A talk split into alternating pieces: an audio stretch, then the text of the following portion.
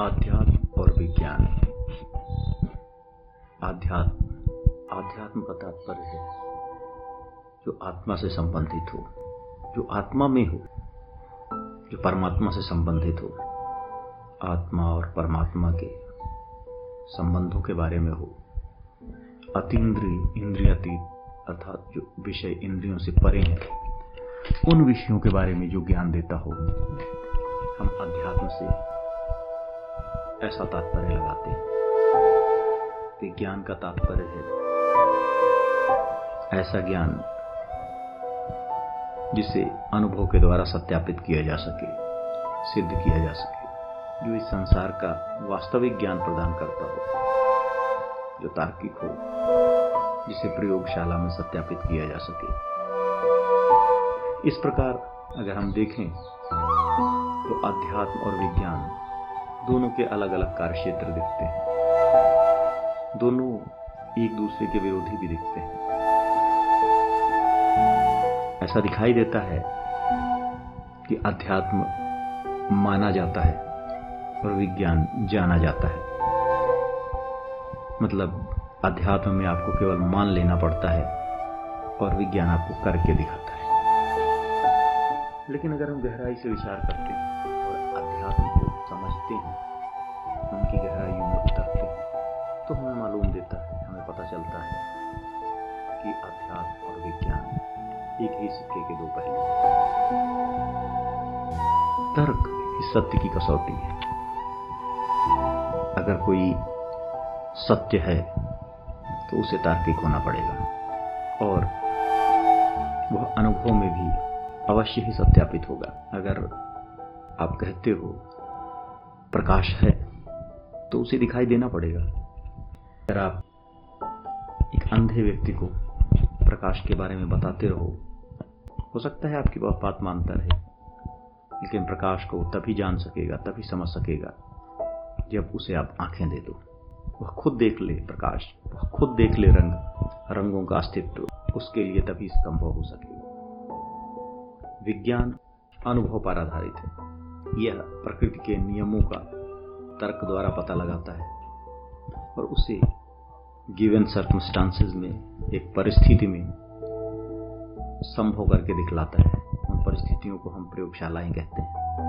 इसी तरह आध्यात्म भी तर्क पर आश्रित है। परम तार्किक है। विज्ञान कहता है कि जो प्रयोग मैं करता हूँ वो कोई भी कर सकता है। राम, श्याम, डेविड, रहमान, कोई भी बताए हुए ढंग से प्रयोग करे, उनके परिणामों में अंतर नहीं आता। वो व्यक्तिनिष्ठ नहीं है। व्यक्ति पर आधारित परिणाम नहीं, परिणाम वस्तुनिष्ठ है। करने वाला कोई भी हो, अगर प्रोसेस प्रक्रिया वही अपनाई गई है तो परिणाम भी वही होंगे। अध्यात्म भी यही कहता है कि हमारी प्रक्रियाएँ अगर इन प्रक्रियाओं को कोई करे तो उसके परिणाम वही होंगे। अंतर यह है कि विज्ञान बाह्य जगत में प्रयोग करता है और अध्यात्म अंतर जगत में प्रयोग यह बाह्य संसार विज्ञान की प्रयोगशाला है, जिनमें विज्ञान कार्य करता है। और मनुष्य का यह शरीर, मनुष्य का यह मनस, मनुष्य का यह अंतर्मन, मनुष्य की यह आत्मा अध्यात्म की प्रयोगशाला है, जिसमें अध्यात्म कार्य करता है। सबसे पहले आध्यात्म आध्यात्म क्षेत्र में तर्क के द्वारा संपुष्टि आती है। जो तार्किक नहीं है, वो कभी आध्यात्मिक नहीं हो सकता। जो तार्किक नहीं है, वो सांप्रदायिक हो सकता है। जो संप्रदाय है, वो मानने पर ज़ोर देता है। वो कहता है, तुम मानो। अमुक किताब ऐसा कहती है, इसलिए मानो। अमुक किताब ईश्वर ने कही है, इसलिए मानो। ऐसा मौलवी कहता है, इसलिए मानो। ऐसा पादरी कहता है, इसलिए मानो। ऐसा पंडित कहता है, इसलिए मानो। जो मानने को कहे, वो संप्रदाय है। जो जानने को कहे, वो अध्यात्म। अध्यात्म कहता है, स्वयं को जानो।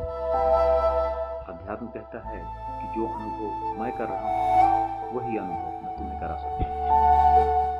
अगर आप किसी को व्यक्ति ने कभी मीठा नहीं खाया। उस व्यक्ति को आप मीठे के कितने ही प्रवचन दे दो, मीठे के बारे में मानने को कह दो। हो सकता है ऊपर से वह मान ले, अंदर से भी वह मान ले, लेकिन वह पूर्ण रूप से उसे मान नहीं सकेगा, क्योंकि उसने जाना ही नहीं, उसने वह स्वाद लिया ही नहीं। उसे वह स्वाद बतलाने का एक ही तरीका है कि आप उसे मीठा खिला दो। जब वो मीठा खा लेगा, तब वो जान जाएगा। कि वास्तव में मीठापन है क्या? विज्ञान की तरह आध्यात्म भी प्रयोगों पर बल देता है। वह भी वह परिस्थितियाँ बतलाता है, वह उपाय बतलाता है। जिन उपायों को करके कोई भी व्यक्ति irrespective of his name irrespective of his belief वह अपने अंत चेतना में उतर सकता है। और अंत चेतना में होने वाले परिवर्तन को देख सकता है और अपने अंदर उन परिवर्तनों को महसूस कर सकता है और उस आत्मिक सत्य तक पहुँच सकता है। आध्यात्मिक ज्ञान वस्तुनिष्ठ होता है विज्ञानिक ज्ञान की तरह। अध्यात्म सबके लिए वह किसी भी व्यक्ति को पार्श्विक स्तर से उठाकर, उसकी वासनाओं के स्तर से उठाकर उसके आत्मिक स्तर पर, उसके मानवीय स्तर पर, उसके दैवी स्तर पर ले जाता है। जिस तरह विज्ञान बाह्य जगत में व्यक्ति को पार्श्विक स्तर से एक ऊपर के स्तर पर ले जाता है, उसके लिए सुख सुविधाओं का अरेंजमेंट करता है। पंखे का एसी का, विद्युत का, गाड़ियों का अनेक, अनेकानेक साधनों से संपन्न मनुष्य को बनाता है। उसी तरह आध्यात्म व्यक्ति के आंतरिक जीवन का शोधन करता है। उसके अंतकरण को पवित्र करता है। उसकी वासनाओं को चैनलाइज करता है। उसके मन की सुषुप्त शक्तियों को जागृत करता है, जो कि एक तार्किक क्रम है और जो अनुभव द्वारा परीक्षणीय है। तो विज्ञान और आध्यात्म ये एक दूसरे के पूरक हैं, एक दूसरे के साथ ही चल सकते हैं।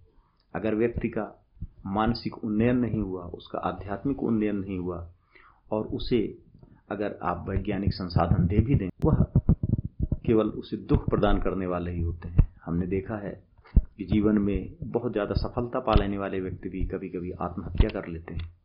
उनका, उसका कारण यही है कि भौतिक उन्नति के साथ आध्यात्मिक उन्नति नहीं हुई, आत्म उन्नयन नहीं हुआ है।